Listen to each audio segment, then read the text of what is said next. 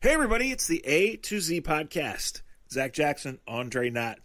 A to Z podcast.com, facebook.com slash A to Z podcast, at Akron Jackson, at Dre Knott on most of your favorite social media platforms. Shouts as always to Scene, to the Honeymoon Grill, to American Fireworks, been with us for a long time, supporting us. Thanks to you guys. Remember, American Fireworks is always open at AmericanFireworks.com, and especially in this brutal cold, we are thinking about warm. We are thinking about Memorial Day only being three months away. We're holding out hope. Um, Dre, the Super Say Bowl's what? over, so I don't really got nothing to talk about. Thanks for listening, everybody. Talk to you next time. Baseball Minute will be back with you on April 1st when we get the baseball season underway. Basketball season is going right down the toilet as the Cavaliers are on a West Coast road trip. And Andre's ego is about the size of a penny after the Akron Beacon Journal decided to put Antoine Winfield Jr. on the cover of the sports page, giving the deuces sign to Tyreek. Let me say this. Hill. As, as I'm eating my che- wait, wait, as I'm eating my honey nut Cheerios this morning, and my son is sitting there eating Cheerios with me and spilling milk all over my goddamn table. I'm looking at that picture going, why did Antoine Winfield hit me in the 1983? And that motherfucker has that kid, and I'm sitting here with the kid with milk all over us. We'll be back next week. I thought that was one of the greatest taunts in NFL history. I really did. And usually Absolutely. I'm get off my lawn guy. I'm rolling my eyes. I'm like, I can't believe you guys are costing your team by acting like idiots. But like, I thought the yard should have been awarded for that because it wasn't forced, right? The timing of it was so right, and that defense kicked the Chiefs' ass. And Right. Tyreek had 204 yards in the first quarter on them in the regular season game, and threw up the deuces at him a bunch. So he threw it back, and I thought, oh man, that's really yeah. good. I mean, it goes back to the old story that we always talk about, and what and what a, and what an A to Z way to break down this Super Bowl. We go from back to front because that's how we do it. Um, that's the old adage when we talk about people running up scores, when we talk about um, people, you know, not respecting the game, and all that other conversation that gets made up or brought up or talked about throughout sports that we hear in college, we hear in the pros, um, and this was taken care of perfectly. If you like something that someone is doing to you on the other team, stop them. And that's what the Tampa Bay Bucks did.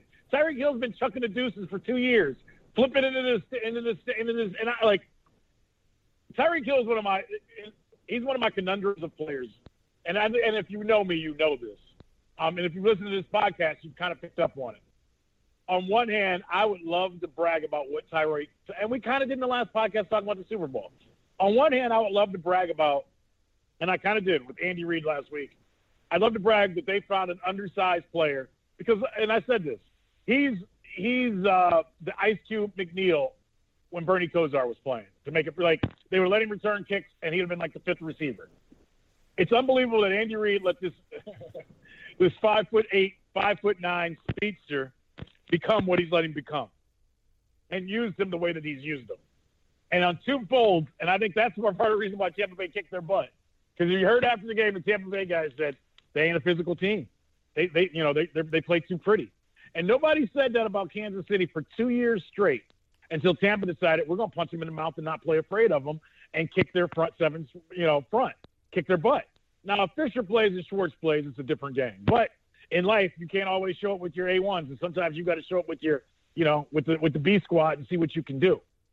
The other part of Tyreek Hill that I hate because I, he is a guy that you want to brag to the undersized guy. You can be. You can be the focal point of an offense and be the undersized guy. You, it can happen. They're doing it. But I hate everything that he stands for and everything he is, and it kind of makes me not like the Kansas City um, organization. Yes, the people deserve second chances, sure. But when you've been accused, and probably rightfully so accused, of hitting your pregnant girlfriend and accused of possibly breaking a child's arm, he's got some fucking issues that, and I'm not, and you guys know I'm not rally outside the stadium guy before a game. But I find issue, and maybe it's because I'm getting older. Maybe it's because I'm a father. Maybe because I have a daughter.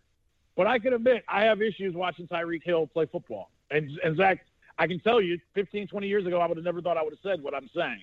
Um, but I can tell you in 2021, I feel icky sometimes watching him play football because I can't stand the stuff I know about him outside of the field. and that's fair. Um, you're not alone in that. Um, you know, I go back to this. When the NFL says they can play, when the organizations say we're committed, and they follow those rules, you know, you're allowed to feel icky. Um, they've done what they can do. you know, uh, those years I sat in the draft room, Dre, those were the most fascinating things. I mean, I sat and watched them applaud that certain teams took certain guys because they didn't want to be faced wow. with that decision. Right? Wow. I sat in the meeting three days before and watched them go through and applaud when it was like such and such player is not going to get to us and we're not going to be faced with with this decision or do we want x guy even on the board right? Um, right. the thing about tyreek hill is he's one of the most unique players that we've ever seen right?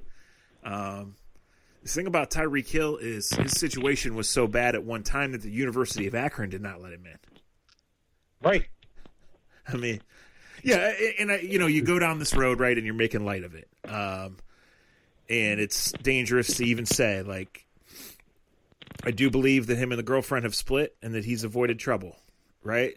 Um, hopefully, the right people got through to him and said, "This is your chance. You are on your last strike. You cannot do this anymore." You know, the Chiefs invested in this guy. They've invested in those other guys, and that's that's the business. Um, They've given a pretty fair contract, though, man. I guess what bothers me, and look, I'm not you, and you, you guys know me, and I know Zach knows me better than most.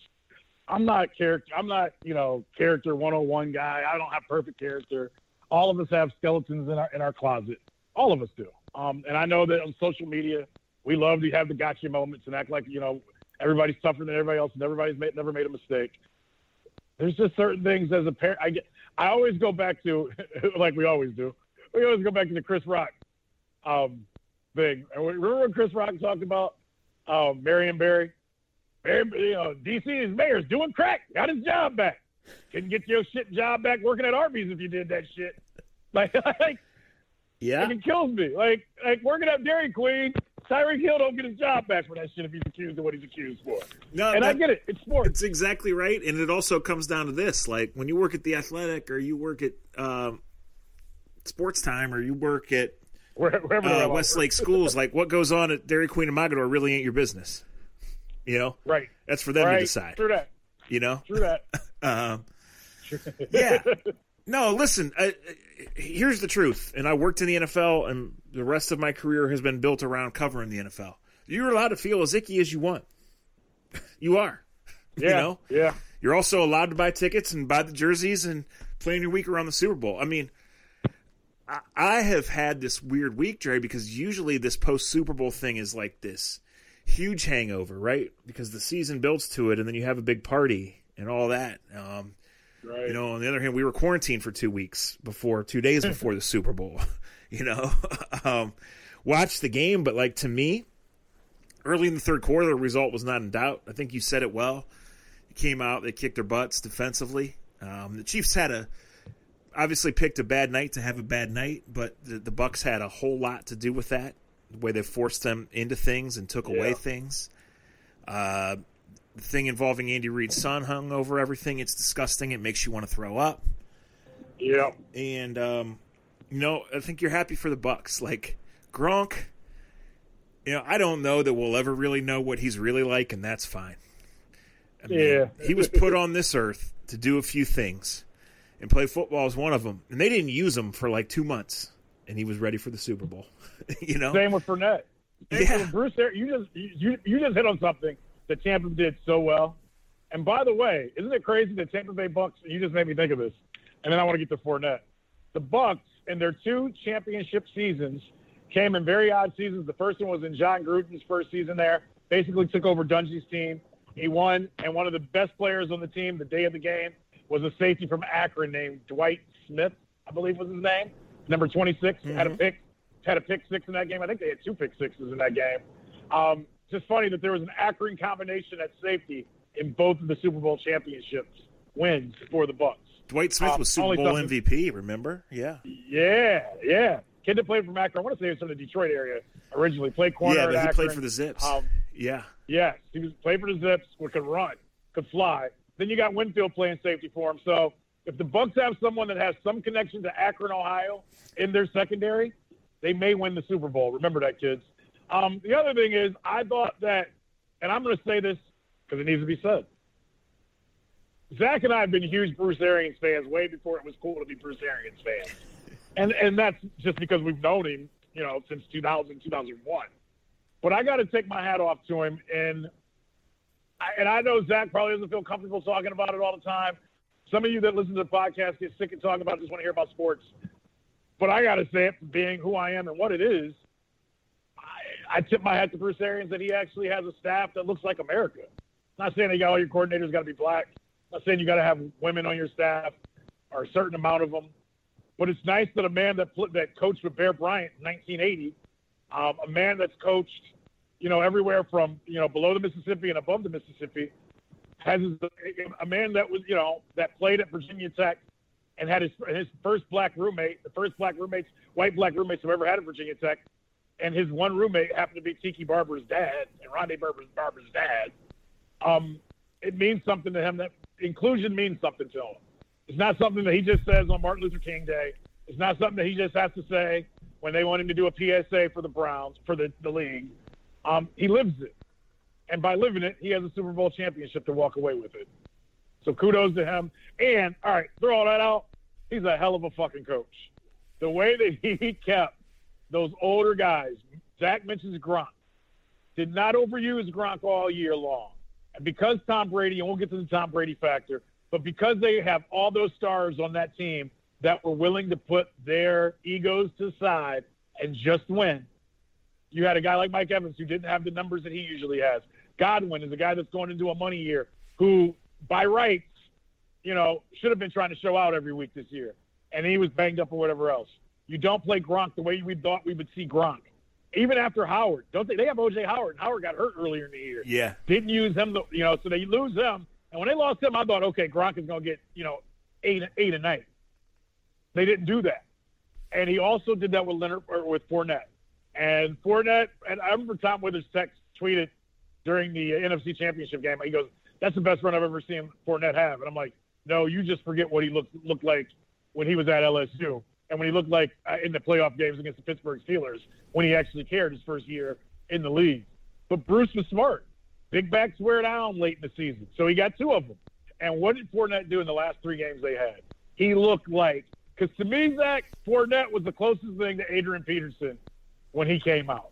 Like to me, there was no like I, like, and I know there's other backs we can talk about from college, but there's like three backs that stand out to me over the last 25, 30 years that were just head and shoulders above everybody else. Yeah, Peterson, 13 with the with the with the Buckeyes was unbelievable. Well, Elliott, obviously Zeke, but Clarett was up there, and Leonard and Fournette. To me, are the four best running backs the last college running backs the last four years. And Bruce was smart. He didn't kill those guys in you know October or November when most coaches would. He played it out right. They were ready when he needed them to be. I'll tell you this. I mean, I feel like I keep getting, you know, if I read my mentions, I keep getting dumber and dumber and wronger and wronger all the time. But I feel like on this podcast, we've gotten four or five right over the years, right? and one of them is that it ain't always the best team that wins; it's the hot team that wins. Nope, you ain't lying. And another one is that when you're dealing with a monster, and that's what the Chiefs are and are going to continue to be, like when you play them once, if you're worth a shit as a coaching staff, as a team, as an organization, like you learn from that, right? You got Right. served a big piece of first quarter humble pie, got the deuces about three times, right? and they came back from that. Now, Leonard Fournette, um, certainly in two decades ago into the combine, that's a guy I remember. Of he walks in the room or you pass him in the hallway and you say, "Holy shit!" Uh, I always talk about how Cam Newton looks a little bit like Myles Garrett. I mean, Leonard Fournette as a running back looks a little bit like Cam Newton. you know, um, Yeah, he does. You're right. but but with but with much more of a chest. You know, uh, right. for sure.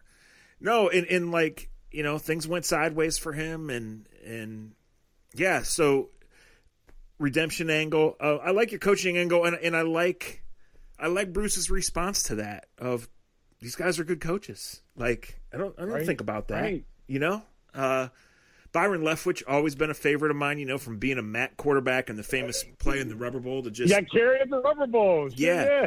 but just always every time and i wasn't around him that often but every time i was around him you'd see him just smiling you know now he'd be getting the gary coleman memes like crazy right and everybody be saying he sucks I mean, this is what we do. How about Like this is what I was right. thinking about this morning. I, I was up super early this morning, and you know, knowing we were probably going to podcast today, uh, I was driving to get my hair cut for the first time in like three months. Oh my god, it was a disaster. but anyway, I um, imagine. I was just kind of talking out loud to myself. What what are we going to talk about? You know, and like we have such recency bias, and even though I think a lot of people use that term in a way to make themselves sound smart and not just sit here and talk Right. football or basketball or whatever, like we do. Like I think a lot of people think Josh Allen sucks. I think a lot of people think the Chiefs are not a dynasty. You know, and we'll see on those things, right? But like the Bucks for for five or six weeks, and specifically for for three hours on, on this Sunday, and, and I know that, that the Packers got to be just throwing up. Um, Oh, But- oh. like I said, my recollection of that game is that you know you didn't want to write off Mahomes because he's Mahomes and because they have that firepower, but they were out of dudes. I mean, they got Daryl Williams playing, they got those tackles playing, they got no business, and the Bucks just taking it to them, just just staying on the gas, right? Um, I mean, they didn't score a Yep. touchdown in the Super Bowl, Dre. That offense, so It's amazing. uh, yeah, how hats off important to are them. your tackles? But how Um, important are your tackles? Here's a thing too to, to keep in mind as we spin this forward. Yes, offensive line is very important. Uh, week one through week twenty, no doubt. Yep.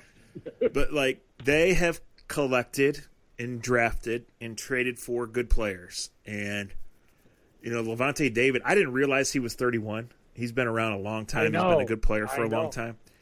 But about three years ago, and this is an organization that's struggled since that aforementioned Super Bowl by you. You know, they took an off-ball linebacker at number five because they really believed he was a good player. Um, right. I watched every snap of the four playoff games.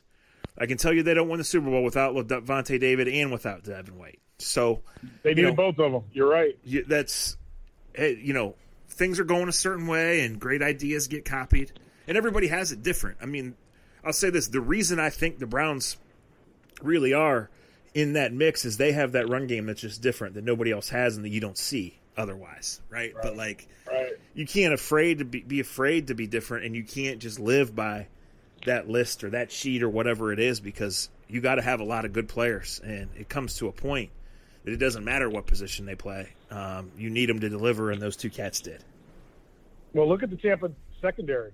When you talk about just having very good players and not getting caught up in the name tags, or, or, you know, like you said, they take uh, they take the one linebacker for fifth overall, and people are like, "Well, what what are you doing?"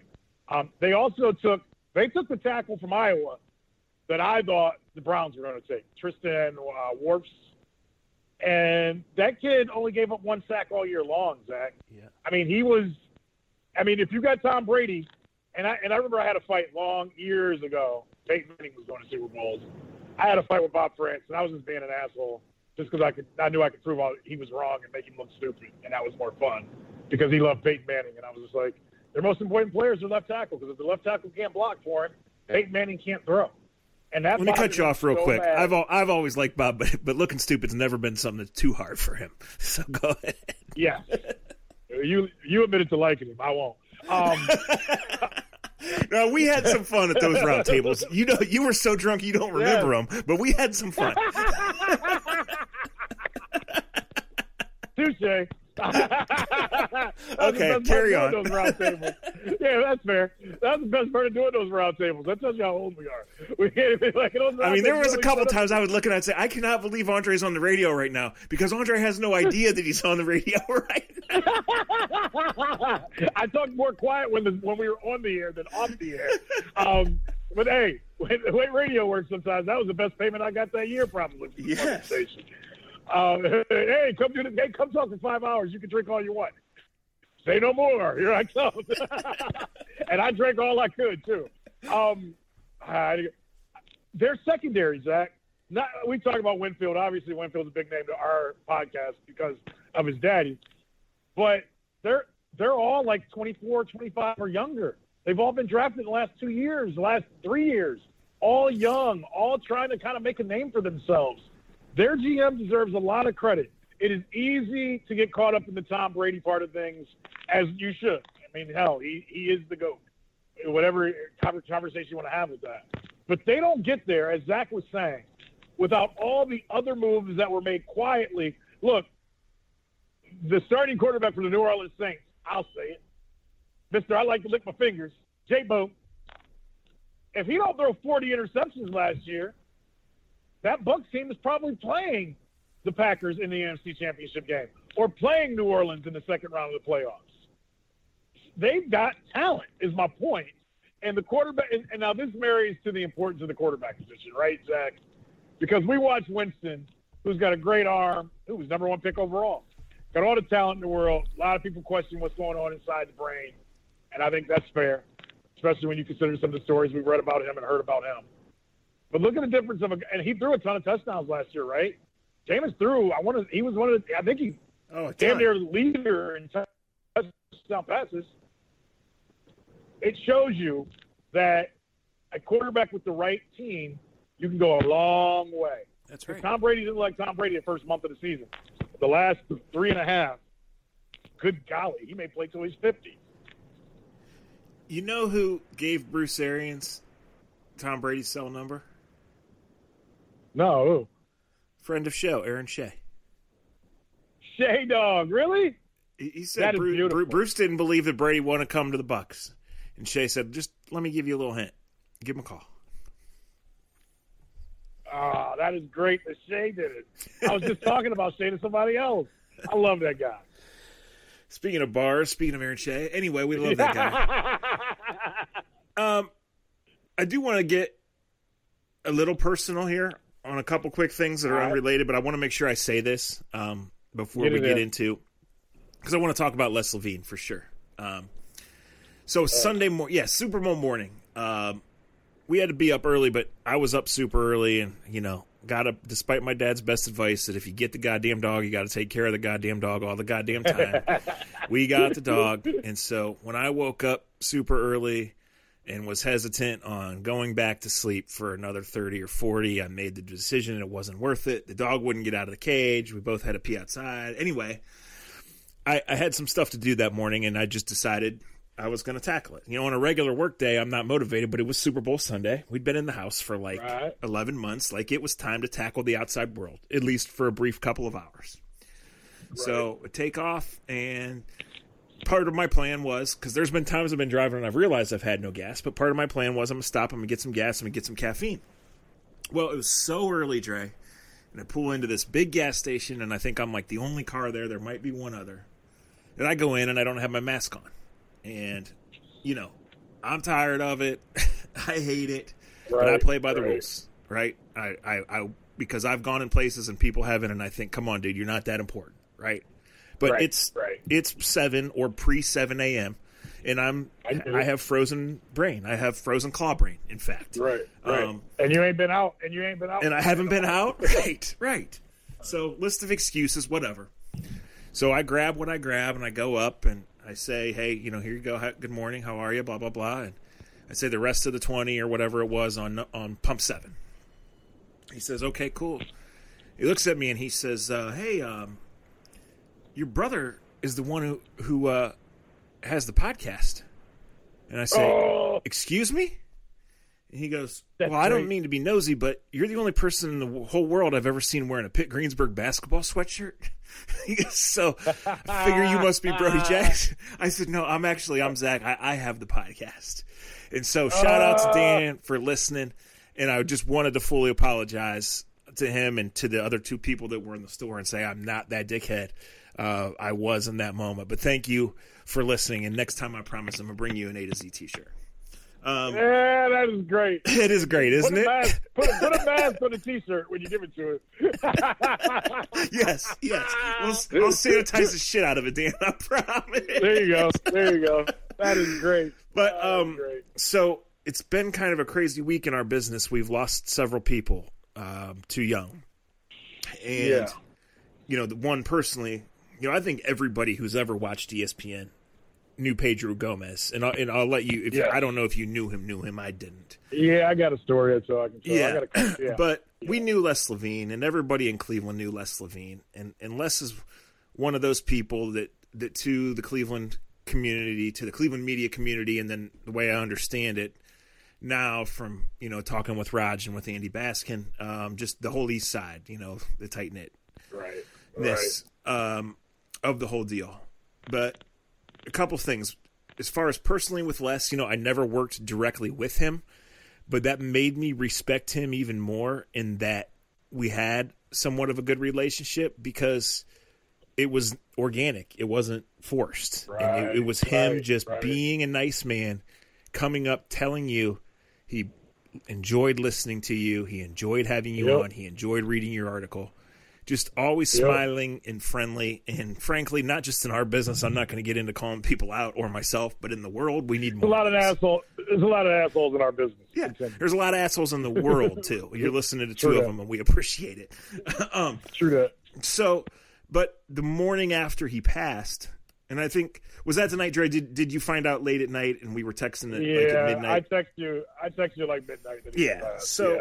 the next morning, um, you know, I, made sure to listen to Ken and Raj. Uh, Raj um, and Les were very close.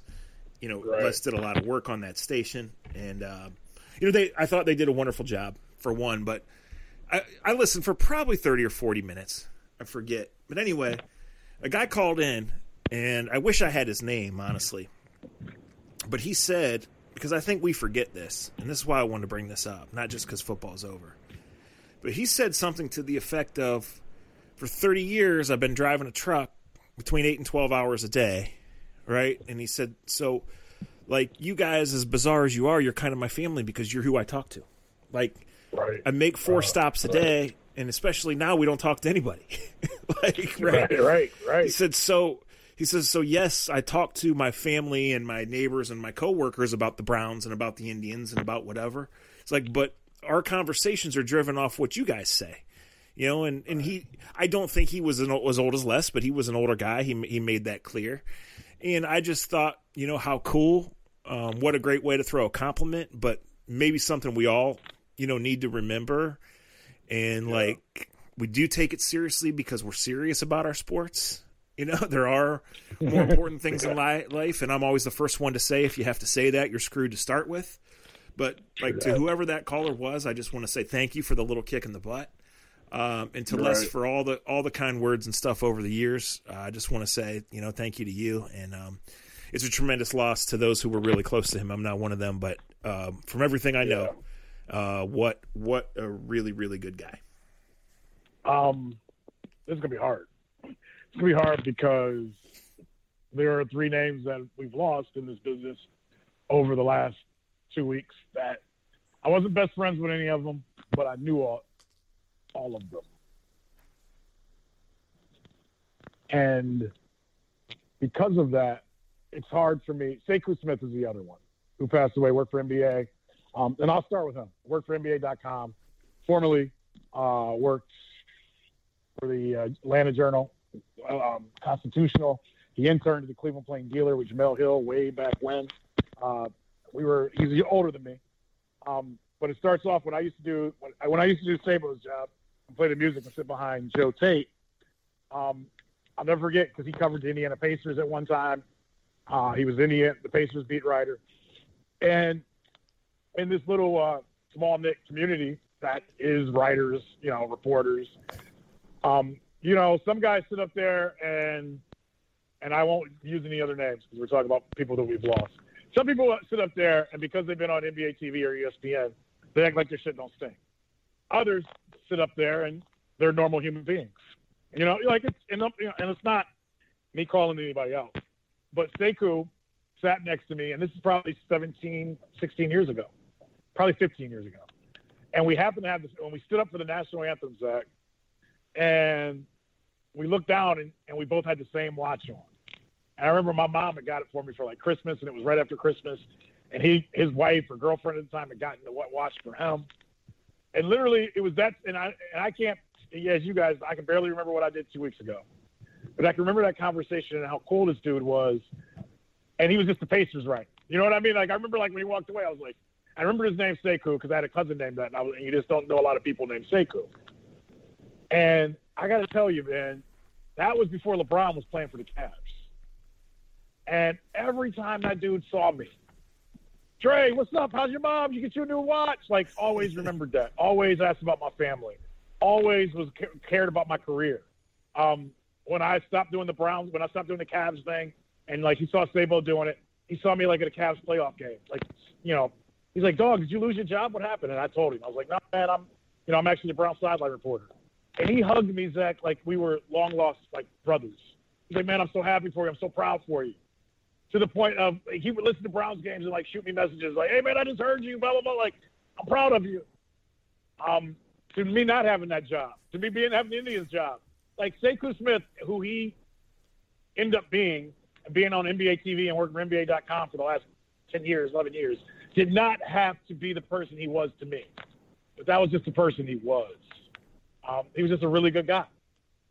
And he passed away two weeks ago um, from the coronavirus. That's at 48 years old um, with three kids. Um, one of the nicest people I've ever dealt with. Pedro Gomez, um, same thing. I know the running joke amongst a lot of us. A lot of people was like, "Oh, that's the Barry Bonds guy." I remember him because I'll be honest with you guys, and this is like me completely tearing tearing a bandage off. I still, and, and I can admit this, there's still people I see, like Peter Gammons, the twenty dollar bill, where I'm like still kind of in awe a little bit, like because it's like, oh shit, like that's one of the reasons why I like doing this job. You know what I mean? Like I'm like I, I watched him growing up. That guy knows everything. He knows everything. And Pedro Gomez was like that for me because Pedro Gomez, for me, when doing baseball games, and I don't, know, we got this weird machoism, all of us. I'm just, I'm, I'm being very open. That sometimes when national writers or national guys come in and you're on the beat, you do a game every day, you kind of get pissed when the national guys get in a little bit because you're like, dude, I bust my ass every single day covering this team, and you just think you're just gonna come in here and, and big league everybody. And some of those guys do that. And you know, it, and I guess if I ever become that guy, I mean, that's the job. What are you supposed to do? Come in and not get the big interviews? Um, but Pedro Gomez came in and instantly, him and Buster, um, him and Buster are both great at this with me. Buster from, you guys know Buster with ESPN. He, Pedro came right in and he saw me talking to, to Lindor or Jose Ramirez, and he knows Spanish. I don't. And I walked away laughing, and Pedro was like, "Are you guys done?" I was like, "Yeah, yeah, yeah." I go, "It's all, you know, they're all you." And he came up to me like, you know, an hour before first pitch, and Zach, he put his arm around me, and he goes, "Andre, I got to tell you, when we watch games, he goes, whether I'm in Arizona at home or wherever else, we always talk about you are exactly how this job should be done. You are so good at this job and so good at getting the most out of these players. Thank you for your personality. Pedro Gomez never had to do that for me he never like I was just I was flabbergasted he even knew who I was. Um, and then the less, and Pedro was always like that. Pedro treated me like that if it was an, an, an August game or if it was a World Series game. When he saw me, he stopped. Andre, how are you? Andre, you got anything good that I need to know or I should be looking for? To me, that in our business, Zach, that's the biggest sign of respect when a national guy like that comes over and basically tips his hat and is like, "Am I missing a story?" You know what I mean? Am I missing something? You got something? Not, hey, can I steal a story from you? It, it's a respectful thing of, hey, man, do I got everything? Because I know you got everything covered. To me, that's better than getting a check sometimes. That A guy like that would say that. And a guy like Buster says that. Buster goes out of his way during spring training to tell, you know, to tell Terry Francona, Andre's the best in the game. Everybody ESPN knows it. He's the best sideline guy in the game. And when you guys screw it up, they're going to take you. And Tito goes, don't tell him that. His head is too big already. and it's funny and it's true. It is true. it's true. the funniest shit's always the true shit. yeah, and that's why Tito did it. Bring, my, he goes, don't let his ass get too feel too good about himself. But those moments mean the most, and, I, and that leads me back to Les because I didn't have a buddy buddy relationship with Les. Um, but I grew up like everyone that listens to this podcast. I grew up knowing who he was. I grew up knowing, you know, his how he did things and how he went about things. And I got to know him when I was early in, the, in my career, but I was too nerve wracked to like throw it out there that I, you know, there were things about him I wanted to learn from him. But as Zach said, the same thing kind of happened with me as I went along in my career. One of the nicest things, and Terry Pluto helped make this happen. He got me on the show one time, probably back in like 07, 08 and rather than just put me right on the show, Les just went right in talking to me off the air of how proud he was of the growth that I had made. And if I ever needed anything, to please let him know. Um, and, you know, and, and ask me what my, the rest of my aspirations were. everybody in this business and everybody in this world doesn't do those type of things. Um, and I appreciate it. It was a small, small things like that that I always tell my wife they mean more than a check. And Les Levine was a guy that did that. Yeah. I didn't listen to every show that he had. I love that the one memory that we all have of him um, is that you knew if the Browns coach messed up on a. I don't know if you remember this, Zach. I'm sure you'll remember when I bring it up. Oh yeah, But absolutely. I Davis, remember. Butch, Yeah. you know, you know what I mean. If Butch Davis messed up the time or didn't use a time, didn't use a timeout, if Romeo Crennel didn't use a timeout, if Chud didn't use a timeout right or screwed up the time, the clock before halftime, there was a 100% guarantee that Les Levine was going to be at that Monday morning post game, post conference, and he was going to raise his hand and make sure he asked the coach what the hell they were doing with their timeouts. And I remember it would almost annoy me at times when, I was covering the team. But I got to tell you, Zach, and I, we're not that old, but I'm getting to that point. I respect, and those type of moments mean so much more to me now um, than they did then. But I knew Les was Les was going to be on your ass if you didn't use a timeout or you had bad clock management. Um, so my heart goes out to his family. My heart goes out to all the fans that listen to him and what he's made Cleveland media. Because to be completely 100% God honest truth, the A to Z podcast means very little without people like Les Levine. Um, this this city, this town, this this region has a very strong, you know, connection and with radio and television personalities from Pete Franklin's to you don't got to like them all, um, you know, to the Trivisonnos, to the Jim Donovans, um, the, the, the Casey Coleman's. You can say all these names, and these names are, you know, these names mean things in people's households. And as, as Zach brought up about that phone call that he heard, um, it's so dead on. And I think for all of us that are in this business, we have to take, you know, I know when I was younger, I looked at this business way differently than I do now. And there's times where I shake my head at certain people and certain takes. Um, but there is a role played in it that, you know, you are an important part. To me, I was just telling, I was just telling um, Emmett and Gerard today. They were, they had a question on their show today. What's your least favorite toppings on a pizza? If that ain't an A to Z thing to do, I don't know what is. and as they were bitching about things, I like texted them and was like, dude, I worked in a pizza shop. And this is where my love for radio and my love for, for this business came. From 17 until 23, I delivered pizzas. And I spent many a Saturday when I stopped playing football, and I spent many a Friday night, many a Thursday listening to Joe Tait, listening to, to, to college football games, listening, and I mean all of them. Now Zach's best friends with the old, with Joe Dunn and all those guys, but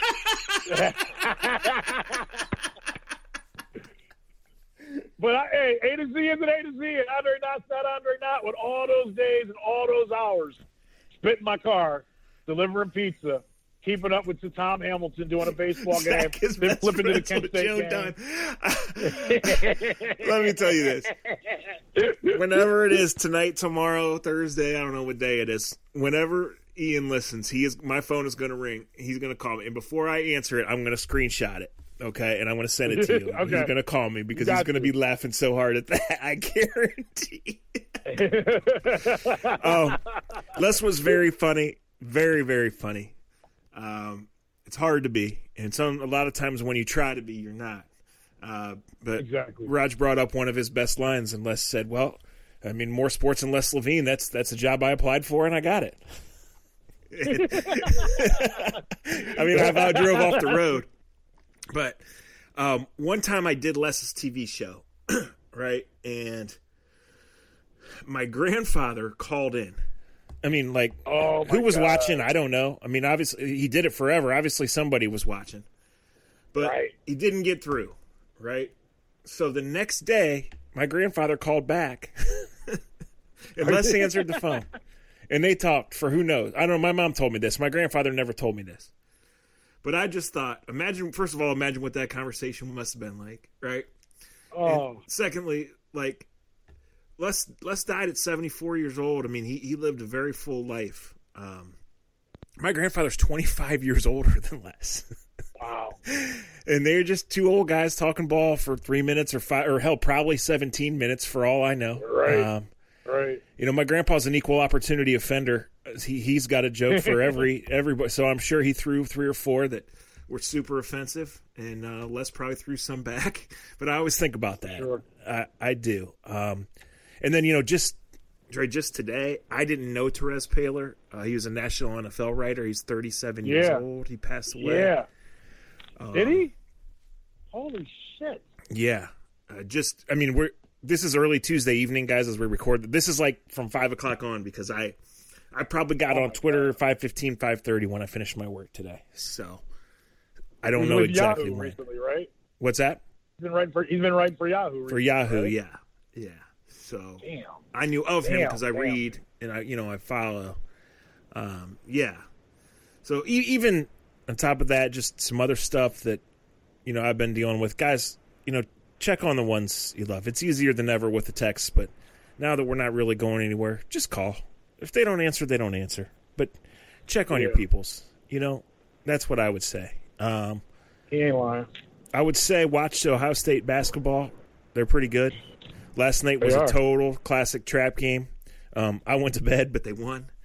Um, Chris Holtmann, wonderful guy. Got to know him a little bit. Got a really good team that's um, seems, at least through the TV, you know, pretty egoless and uh, not All right, let get superstars. good- yeah. Why are, you play talk, hard. why are you talking about it? And they're the number four team in the country. I got to tell Yeah. the story while it's while it's hot. It's good. Um, so you bring up Coach Holtmann, right? First year at Ohio State, they bring him up to Progressive Field. It's like Ohio State Day or whatever the band's there.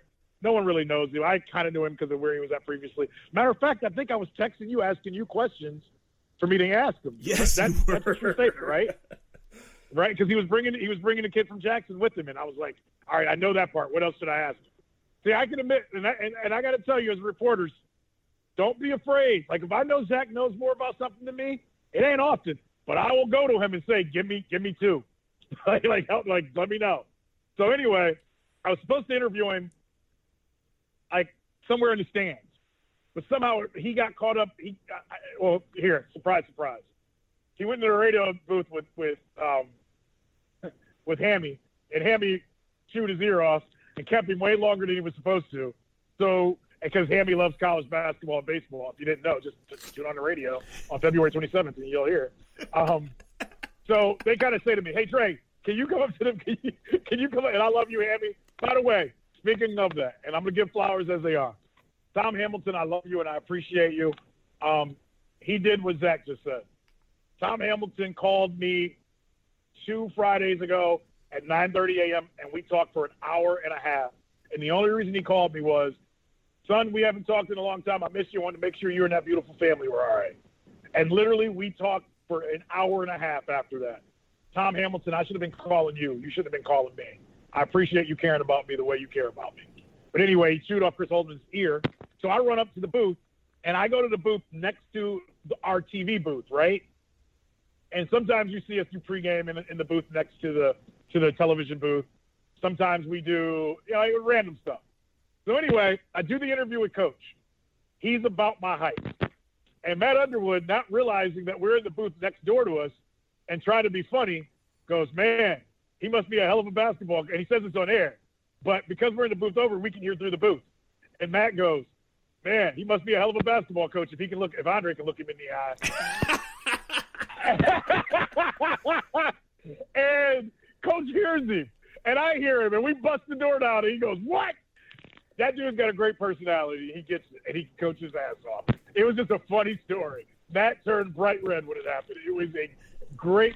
Matt was really busting my balls, but but it just came out as, "Damn, Chris, you're short." that is wonderful. Uh, yeah, I'm Um, sorry. I had to get the story. Yeah. Hey guys, so you know, um Dre, baseball is on on time, right?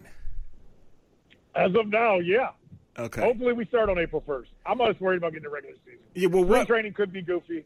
Yeah. It seems seems like it. Um if you guys got questions for us or something you want us to talk about, send it. We're still going to do one of these a week, maybe more. You know, I don't know. Um I would just tell you guys from my job standpoint, like not having the combine, it sucks because that's where all, everybody. I mean, we told I told combine stories earlier. Like I could rattle off the biggest freaks that I saw there. Maybe I'll do that. Oh, but like right. the whole league came together for five or seven days, and you got to see all the prospects up close. So it's different in that regard. Um, it makes it more challenging. Like I have to go dig. I have to look up bios. I have to call scouts and find out who's who they like. I have to look, you know, go watch some games. Uh, just the oddest college year ever. So the NFL league year today is what February 9th. So we're about five weeks out because the NFL league year starts on the 17th, which means tampering, and usually the illegal tampering takes place at the combine. So this is another interesting layer to it. Because if Good you talk point. in the hallway, or if you talk at Starbucks, or you talk at the bar, you can't be traced on on anybody's phone. right. Um, Right. Not that these agents can't afford burner phones and all that, but we start doing burner phone podcasts and we got real problems. But anyway, um, like When we start doing burner podcasts, we're going to make a lot more money doing this. we gonna we about because we about to get shot if we do three three days before that is the league year. So yeah, you're looking at about four or five weeks until um, free agency. Now I don't know what's going to happen with Carson Wentz. It kind of feels to me like the Eagles started leaking some things, and Right. that we're trying to get some other offers, trying to get some offers upped. I don't know. I mean, what do you do? This, What do you do there, see, Trey? this one's simple. Well, why did you fire the coach if this is if you still got a problem with Carson Wentz? You shouldn't have ran the coach that you may put in weird situations. That seems like a, a backwards ass organization. They got their ring. Um, the only team that's going to trade for him, let's be honest, Indianapolis should because they have a relationship with him and they think they can get him right. But the Bears are the ones, in my opinion, that are going to mess around and put their life on him, and then everybody will get fired next year. That's just my feel for it right now, Zach. The Colts, to me, are a great situation. Um, it's a nice cockpit, Phil Savage line.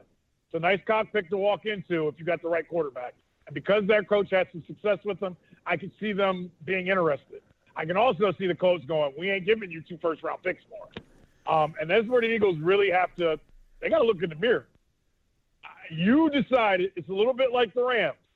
Nobody put a gun to your head to pay this kid over a hundred million dollars over the next four or five years. You did that.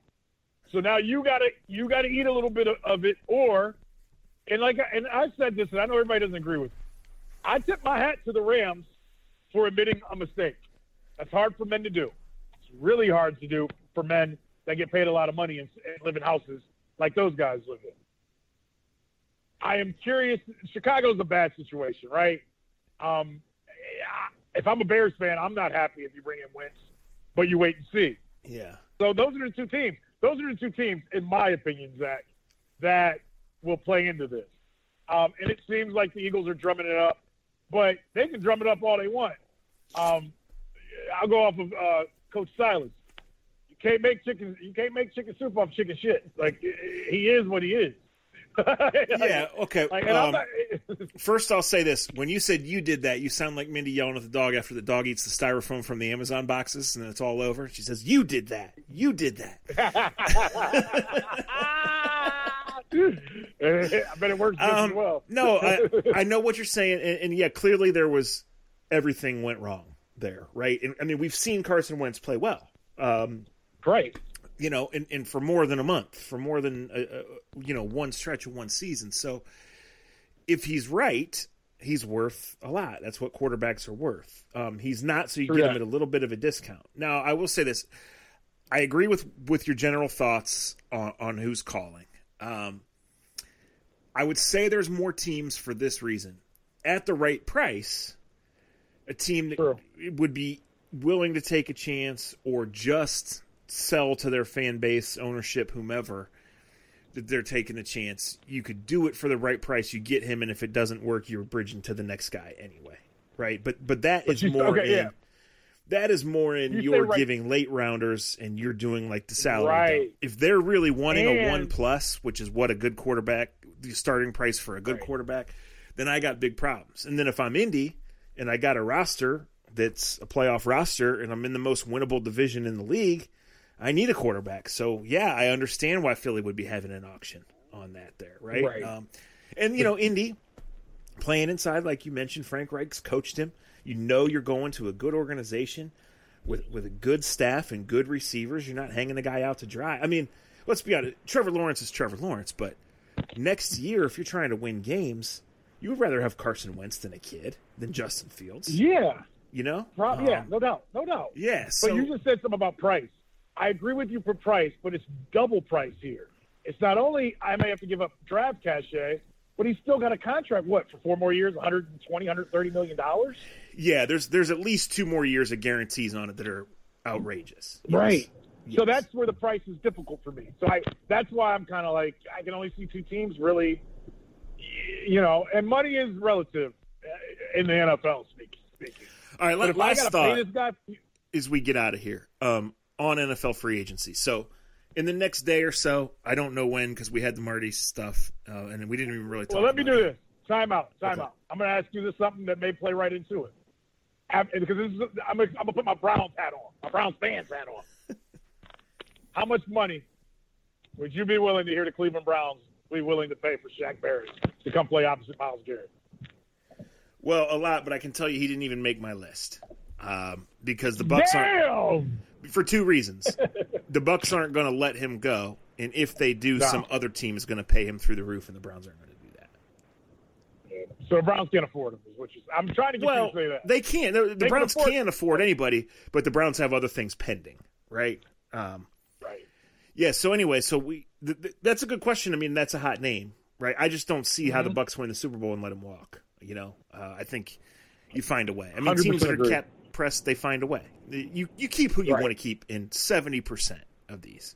Yeah. Um, so I don't know when mine will go. You're you're going to see them popping up if you follow the athletic, and, and really it's what everybody's starting to do, especially because there is no combine. Um, but we we had a list drop today from from Sheil Kapadia, uh, one of our national writers, who who said these are my top fifty free agents, and then we kind of take that and, you know whether it's our three needs and six guys that fit or top 20 free agents on the defensive side whatever it is right? You guys know. Um, at this stage just remember last year when his list came out the top 100 in mid-february 17 of the top 25 never made it to the market. So it's fun to talk about. It's fun to radio about. It's fun to tweet about. But 17 of the top 25 were retained by their current teams because the best players don't hit the market that's just how it goes um, for jack conklin to hit the market you know the, the titans had to decline his option the year before because he got hurt in a playoff game and then they had to pay Tannehill and Henry at the same time, so they couldn't pay Jack Conklin. Like that's just that's how it went. Like there's going to be some circumstance. This this pass rusher from the Saints, Trey Hendrickson, who had 13 and a half sacks, and had, that's which is double than the amount he had in his entire career before this year. Like Right. That scares me, by the way. yeah, no, and it should. But if they want to keep him, they'll keep him. They'll they'll cut other guys and trade other guys, right? It's just they might have to let him go because they they have obviously a good team and they're in a weird spot because they're losing their quarterback. Uh, and they have major cap issues. So they might be a team. This is where the Browns are sitting pretty. This is where Andrew Berry did a real good job.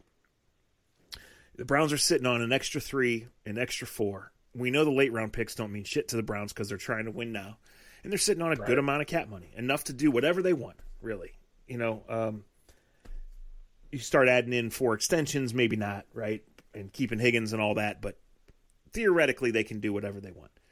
But to Are some teams, that- some teams that need to shed space, some teams that need to keep a certain guy or a certain two guys, the Browns can trade a four, a four and a six, and get a proven player, and that's what the Browns are looking for.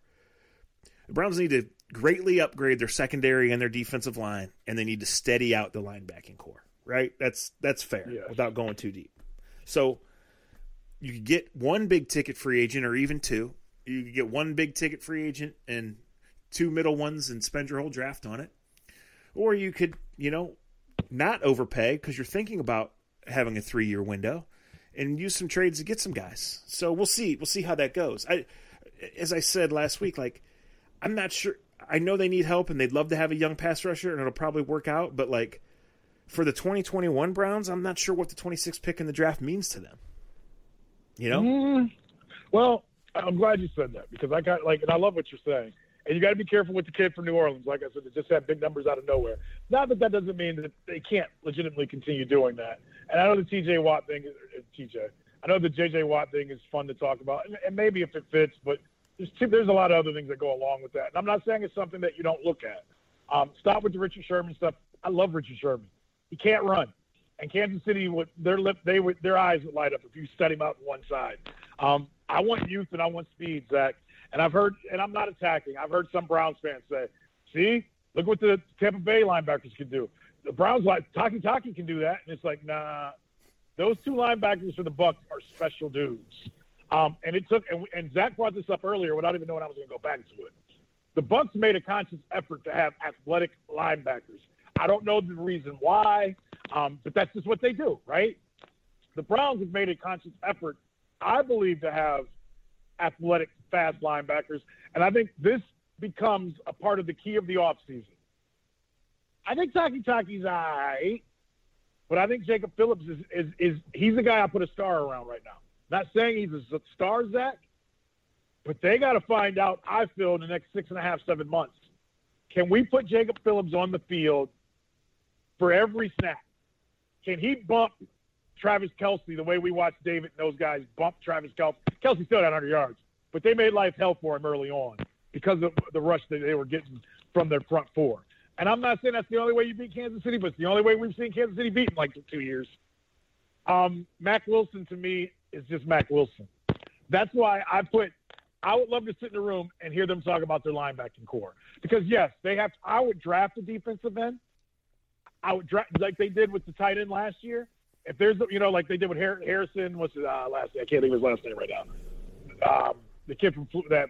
I would. Oh, Harrison Bryant. Harrison Bryant. Yes. Bryant. Yes. I would do a Harrison Bryant pick for the defensive end this year, meaning I would take value. You know, if, you know, like if there's a run on him and you're at 26, or you're in the second round, and maybe you take a defensive end that's that's got some talent there. That maybe you need to put some weight on. Maybe you need to, you know, you, but you see a true pass rusher. But I would also sign one. Um, and then that line, like I keep going back to it. I think in the way the league is now, even with Pittsburgh, Pittsburgh don't try to run it down your throat no more. Yes, against Baltimore, they tried to. But I think you need Tampa Bay type linebackers that can stay on the field for three downs, that can run, turn their back and run, can run down your running backs in, when you want to run, you know, quick spread type plays. That to me is the way things are going. And Jacob Phillips was drafted last year, Zach. You know better than I because they thought he had the versatility to be a little bit like what we saw Sunday in the Super Bowl. Oh, he's a big fast dude. There's no doubt about it. His rookie year was derailed for several reasons, but he's a big fast dude, and he was only 21 this year. So, right, yeah, no. Um, let me clarify what what I said and what you said there.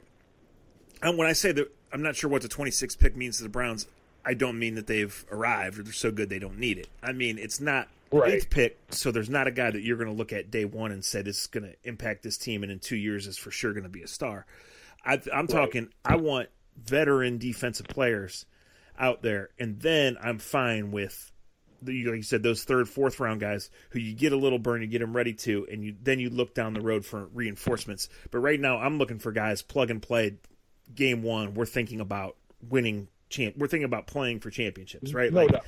No I'm doubt. not afraid to go get Ryan Kerrigan and play him 12 snaps a game during the regular season. So go. I got it and let him teach my second round pick.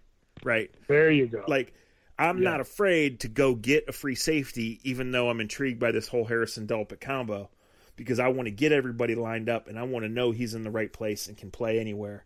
And then when shit hits the fan in week 15 and we're, we're down three defensive backs, I'll play him at slot corner if I need to. Right. right. Like, right. That's what I'm saying.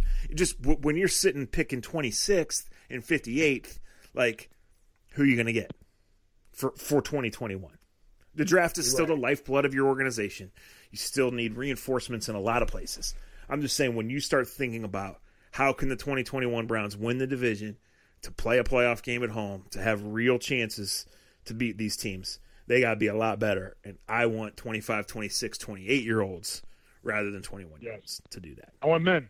Hey, uh, I, I, like Grant Delpit. I like watching him at LSU. Um, his comparison, Mr. Winfield Jr., has made the strides a lot tougher as he comes back from that injury. Because that's who they're going to be compared to because he was drafted before yeah. him. It's just how it works. Right. No, kids can't run from that. That's for sure. Um, right. You know, you'd like to think that they're going to have Grant Delpit and Greedy from day one and that both those guys are going to grow up and be better. You just don't know. You just, and you hear nerve issue with Greedy and you just don't know. And you look at how Greedy played as a rookie, and you just don't know, right? So, Right. um, right. you don't ever write anybody off as a rookie. Uh, that that's that's for sure, especially when you consider what his rookie year was, right?